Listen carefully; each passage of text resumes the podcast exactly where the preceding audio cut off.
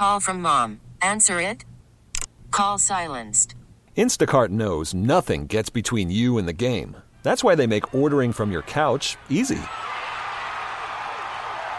Stock up today and get all your groceries for the week delivered in as fast as 30 minutes without missing a minute of the game. You have 47 new voicemails. Download the app to get free delivery on your first three orders while supplies last. Minimum $10 per order. Additional terms apply. This episode is brought to you by Progressive Insurance. Whether you love true crime or comedy, celebrity interviews or news, you call the shots on what's in your podcast queue. And guess what? Now you can call them on your auto insurance too with the Name Your Price tool from Progressive. It works just the way it sounds. You tell Progressive how much you want to pay for car insurance, and they'll show you coverage options that fit your budget. Get your quote today at progressive.com to join the over 28 million drivers who trust Progressive. Progressive Casualty Insurance Company and Affiliates. Price and coverage match limited by state law. Gary, thank you for taking the time to hop on. Hey, great to be here. No doubt about it. I guess First question coming off of the All Star break, which uh, wasn't uh, given high ratings, uh, what are your thoughts on what we saw over the weekend? Uh, well, I think there's obviously something that needs to be done to increase the excitement and the competitiveness of the All Star game. Um, I just think it's kind of a situation where this has been coming and happening for years now, and it just kind of finally came to a to a head the other night, where basically the two teams just kind of had a pickup game where they just let each they scored on each other the whole night, and the East scored more points than the West, 211, and that's a record a number of points, and it just was no defense, no real competitiveness, and it got boring, and and I don't know what can be done besides encouraging um, the players, and it's got to be. I think it's got to come from the older players, the veteran players because obviously coming from the commissioner didn't do anything. Uh, the commissioner had said all uh, this season that there was going to be a more competitive All Star game, that the players should, uh, you know, be inspired to play harder and they give the fans uh, an entertainment, and it did not happen. You know, they they played exactly how they played the last few years. So something's got to be done. I mean, I think I still think it's a, a, a fun weekend, um, but it's a lot going on. You know, Gerardo, marketing and all the you know hanging out, the parties, the dinners, mm-hmm. and these guys get tired. And I don't know if capping it off with a highly competitive game is ever going to work because by Sunday these guys are, are ready to you know take a break, and uh, it's hard. Gary Washburn from the Boston Globe is joining us. You know, knowing Jaylen Brown, and, and we saw him pull out the glove and, and what have you. And so, w- was it really an emphasis that he doesn't have a left hand? Is that the deal with the Michael Jackson glove? Well, he told us that it was a tribute to Michael Jackson because Michael Jackson's from Gary, Indiana, oh. and they're in Indianapolis. So I wow. thought that was pretty unique. I yeah. thought he tried. Um, I thought he did okay. You know, obviously he lost, and he, should have lost to Mac McClung, but I just think that just says a lot about the league that none of the veteran guys besides him want to participate. So what you have is you have two G League players and a guy who has played four NBA games um, total competing in the dunk contest against a veteran. None of these guys who can fly out of the gym and and dunk reverse and duck all seven go do seven twenties and you know well I don't know what's more than seven twenty a, a ten eighties and all that.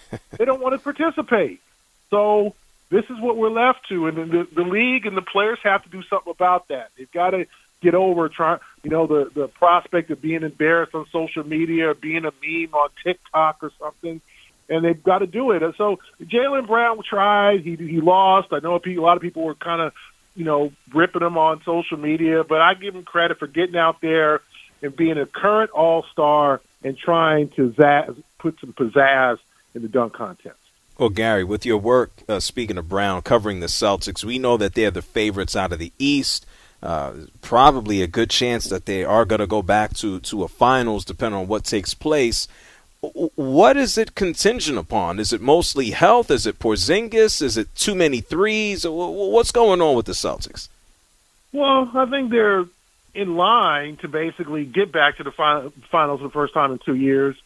um, they just have to play the right way, and I think they've they've done that. I think they had a little kind of a mini slump, if you want to call it, in late January, early February, where they got blown out by the Clippers, and then they lost to the Lakers really shorthanded without AD and LeBron.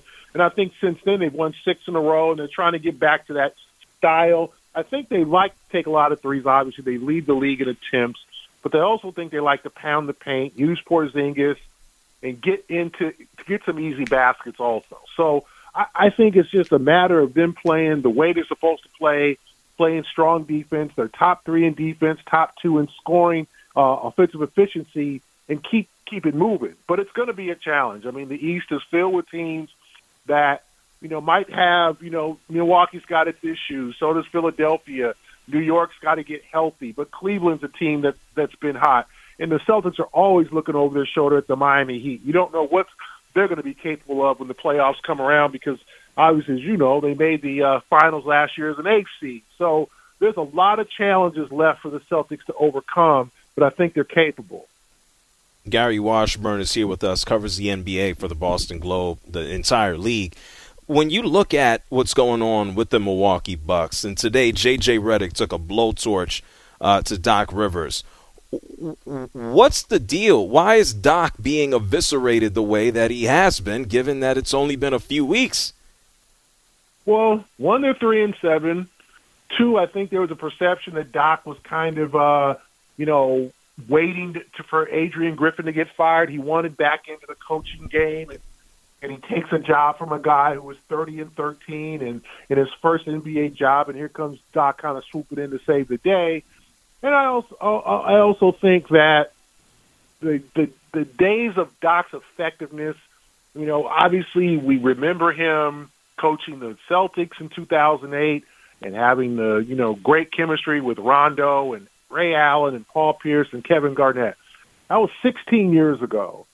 Current players and, and, and some of the don't respond to him in particular as well as those guys did. And I think that there might be kind of a generational gap building. You know, Doc is, you know, he, he's a great guy and makes you feel like a million dollars. He's, I mean, a wonderful co- coach to cover when I covered him. But I think the younger players are kind of not believing some of the things he says and going by what he says as much as the veteran players, the players he did 15 years ago. And I think he's got to figure out how to get through to Giannis, how to get through to some of the players um, that were literally maybe in grade school or middle school, junior wow. high, or high school when the Celtics were winning that championship, right? Um, they don't have vivid memories of that. So I just think it might be that Doc's going to have to maybe, if not change his style, adjust his style a little bit to get through to these players. And also, Milwaukee is damn old. I mean, Giannis is 29, but Dame is 33. Jay Crowder is 33. Brook Lopez 36.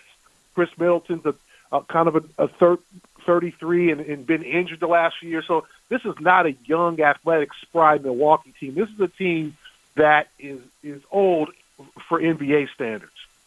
Well, Gary, we, we know who the oldest guy in the league is. Name is LeBron James. Los Angeles Lakers not making any moves. We know that they can win an in season tournament. I don't know about them winning a championship. What do you think happens with the Lakers as this season moves on and then we move on into the off season where LeBron can pick up an option, he can do what he wants. What do you think is going on there? I think that they're going to have to obviously now. I mean, the buyout market's kind of drying up, and they already picked up Spencer Dinwiddie. Um, they're going to try to make a run here with the with the current roster. Guys are going to have to step up. They're going to try to see, hey, if we can stay healthy, get into that maybe that try to get that six seed to avoid the play in, but try to get in um, and and then pull off you know a couple of upsets. And last year's team got to the Western Conference Finals, so it's possible right? But now I think the West is a little stronger with with the Clippers, Oklahoma City, Minnesota, and Denver is kind of the top four locked in. Then you got Phoenix, who's still really yet to get fully healthy. Um, and, and you got a couple other teams in there. Dallas, after the trade deadline, made some moves. So it's going to be hard.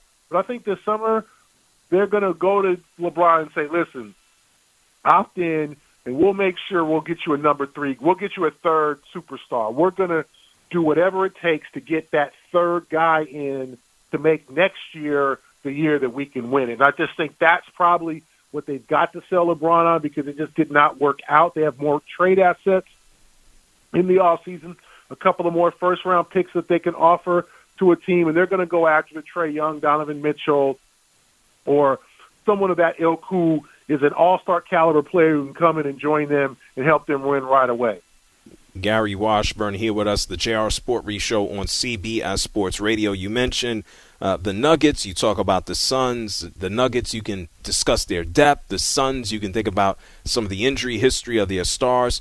Who do you think is best and, and, and, and well equipped to potentially come out of the West? That's a great question. Um, you got to think Denver because of their experience. Obviously, being defending champions, and and now you know kind of getting everything together. But I'm gonna, you know, I'm gonna say Minnesota, or Oklahoma City. You know, I'm just gonna, I'm wow. just gonna go grain here. I think Oklahoma City's just got a bunch of young athletes. They can wear you down. Obviously, no, though. Obviously, experience could be an issue. And Minnesota's a team that's been, you know, we've expected more from over the last maybe ten years, right? Since Karl-Anthony Towns was there, and they, they got all these guys around him, and you're thinking, okay, and they they've never lived up to expectations, but this might be the year. And then, I mean, and you could also say the Clippers. You know, uh, you kind of wonder if a team with James Harden running it is something going to go actually go wrong? Is is James playoff James Harden going to show up in the playoffs and, and let them down? So that's a good question, but I think I'm going to say I'm going to say the Timberwolves at this point. I just think that they they picked up a couple of guys in the buyout market. They picked up they made some deals. I think this team is fired up and motivated to make a deep run.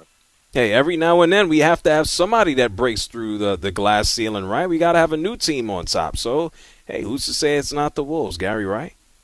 Yeah, I mean, it's about time, I think. You know what I said? Look out for Oklahoma City, too. They could be a team to break through.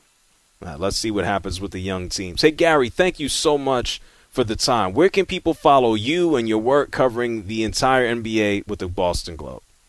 Uh, G. Washburn Globe on X or Twitter, however you want to call it, and then uh, the Boston Globe uh, Sports Department, my you know Celtic and NBA coverage uh, every day.